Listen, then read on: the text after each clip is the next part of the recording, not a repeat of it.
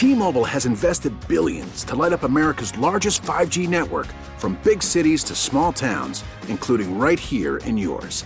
And great coverage is just the beginning. Right now, families and small businesses can save up to 20% versus AT&T and Verizon when they switch. Visit your local T-Mobile store today.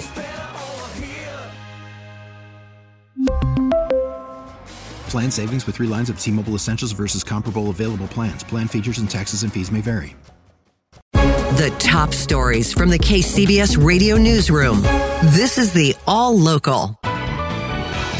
I'm Jeff Bell. I'm Patti Reising. After seven hearings over five days, the House Intelligence Committee has concluded its public airing of the case for impeaching President Trump.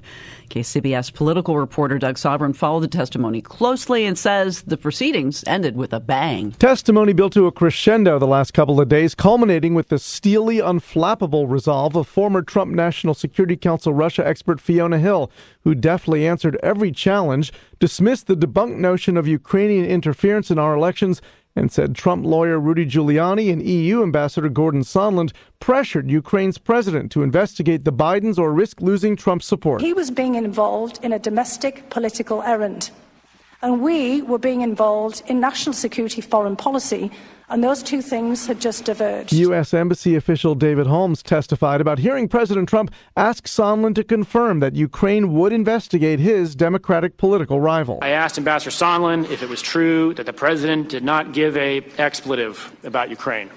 Ambassador Sondland agreed that the president did not give an expletive about Ukraine. I asked why not. And Ambassador Sondland stated that the president only cares about big stuff. I noted there was big stuff going on in, in Ukraine like a war with Russia. And Ambassador Sondland replied that he meant big stuff that benefits the president, like the Biden investigation that Mr. Giuliani was pushing. Republican Congressman Mike Turner dismissed the testimony as more hearsay about a non crime that isn't impeachable. You guys want to be the laughing stock of history to Im- impeach a president of the United States because he didn't take a meeting? Oh, please, dear God. But Democrat Denny Heck says one thing is now crystal clear. Here's the big truth the president did it. He did it. Committee Chair Adam Schiff of Los Angeles got the last angry word. This president believes he is above the law, beyond accountability. And I would just say we are better than that. Adjourned. Doug Sovern, KCBS. Prosecutors have filed murder charges now against the suspect in that fatal stabbing on board a BART train. 39 year old Jermaine Brim is scheduled to be arraigned this afternoon. He's being held at Santa Rita Jail in Dublin without bail. BART Interim Police Chief Ed Alvarez says a barefoot Jermaine Brim walked away from San Leandro Hospital before he allegedly fatally stabbed 49 year old Oliver Williams on a train on Tuesday. Officials say that Brim was trying to steal the shoes off of a person who was asleep on board a train when Williams intervened and pulled out a knife. Uh, Brim was allegedly able to wrestle it away and fatally stab Williams. Well, in the wake of the violent incidents this week, BART's board of directors hearing plenty of public comment at today's meeting regarding safety on the trains and in the stations. KCBS's Jim Taylor has more. The BART board meeting beginning with a moment of silence recognizing the victim who died in that stabbing attack at the South Hayward BART station this week. When the meeting opened up for public comment, the public was ready. Um, on behalf of East Bay for everyone in the East Bay, we don't want to see another riot. I'm trying to tell you guys the best thing to do is to have unarmed BART personnel in the station helping people.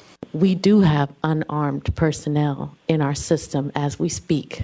And those people are BART employees like myself, career employees. Stephanie Barnes represents hundreds of BART station agents. She is one herself, works every day at that notorious South Hayward station. This station agent says what's needed is more cops with guns. We need armed officers throughout the system we need officers that can talk to people and get their information in order to check warrants and to be there for violent situations. As we are reporting on KCBS, another violent situation, a robbery at that same South Hayward station.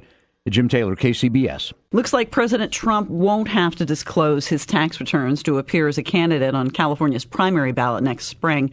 KCBS's Dan Mitchinson reports on the unanimous state Supreme Court ruling earlier today. The court ruled the law, the first of its kind in the nation and aimed squarely at President Trump, was unconstitutional. That's because under the state constitution, someone has a right to put their name on the ballot as a candidate who's recognized across the nation or the state without these type of specific additions additional obligations of revealing their tax returns. Lori Levinson is a law professor at Loyola Law School in Southern California.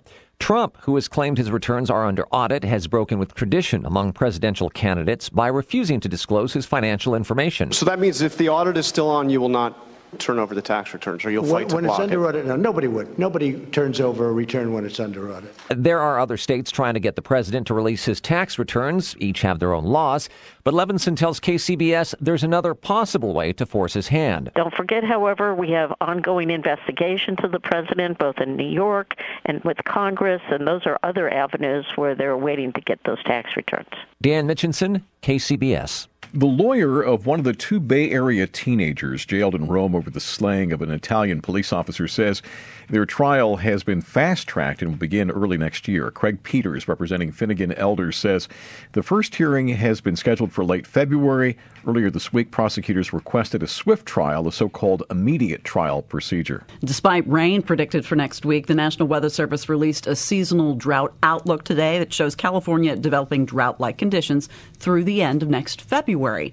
But as KCBS reporter Holly Kwan tells us, experts say it's not time to worry about rationing quite yet. Just when you were getting used to longer showers, comes word that we may not see normal rain this winter. Definitely looks like a drier than normal season for the Bay Area. Brian Garcia is the warning coordination meteorologist with the National Weather Service. He says there is no normal anymore now that California has become a feast or famine region for rain. And this one dry winter is like asking earthquake scientists if a small quake is a sign of the big one. You just don't know. So the big question now is okay, are we in the precursors of going into another extended drought? And when we look at this season, it's like, okay, yes, we may be on the cusp of seeing um, drought conditions trying to develop, but it doesn't mean that they're going to develop and be a deep drought. You got to remember, California is an extremely heavily managed water state. So that means we have a lot of reservoirs all around the place. Which means we're good for this season, but if there are consecutive dry years that draw down that supply, then you start talking about serious conservation. Holly Kwan, KCBS. Subscribe to the All Local wherever you get your podcasts and stream us on your smart speaker 24 7 by saying Play KCBS Radio.